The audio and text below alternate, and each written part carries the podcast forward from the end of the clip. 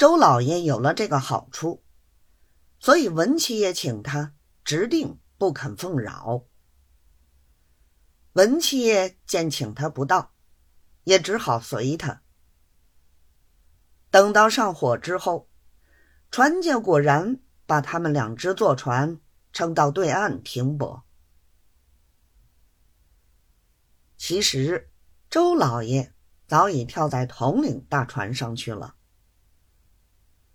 照不了台面摆好，数了数人头，就是不见周老爷，忙着要叫人去找。文七爷道：“现在他做了统领的红人了，统领一时一刻不能离开他，他眼睛里哪里有我们？”我们也不必去仰攀他了。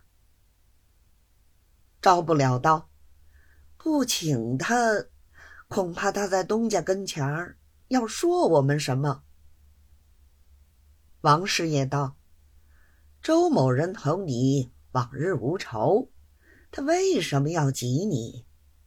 这倒可以无虑的。”招不了只得罢手，不过心上。总有点疑疑惑惑，觉着总不舒服。一台酒敷衍吃完，拳也没有划，酒也没有多吃。幸亏一个文七爷，兴高采烈，一台吃完，忙吩咐摆他那一台，又去请赵大人、卢总爷，一个个做了小华子，都来了。赵大人，并且把他的一个相好，名字叫爱珠的带了来。文七爷见了，非常之喜，连说：“到底赵大人脾气爽快。”又催着替卢总爷带局。卢总爷没有相好，文七爷就把周老爷叫的招娣的一个子子。名字叫翠林的，荐给他。一时宾主六人，团团入座。文七爷因为刚才在照不了台面上，没有吃得痛快，连命拿大碗来。王黄二位是不大吃酒的，照不了量也有限。幸亏炮船上统带赵大人是行武出身，天生海量。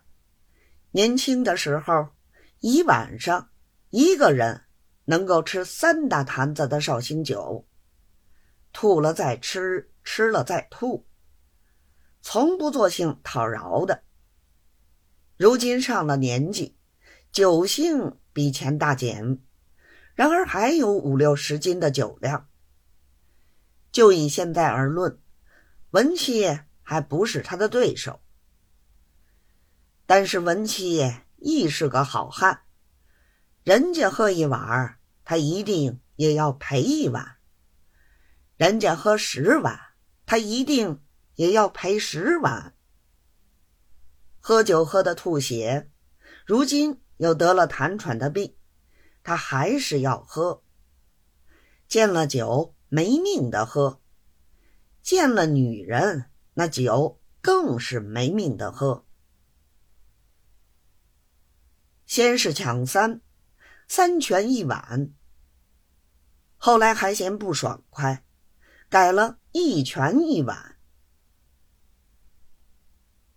赵大人吃酒吃的火上来了，把小帽子、皮袍子一齐脱掉。文七也光着一件枣红的小紧身，映着雪白的白脸蛋儿，格外好看。王黄二位吃了一半，到后舱里躺下抽烟。照不了，趁空便同蓝仙、胡缠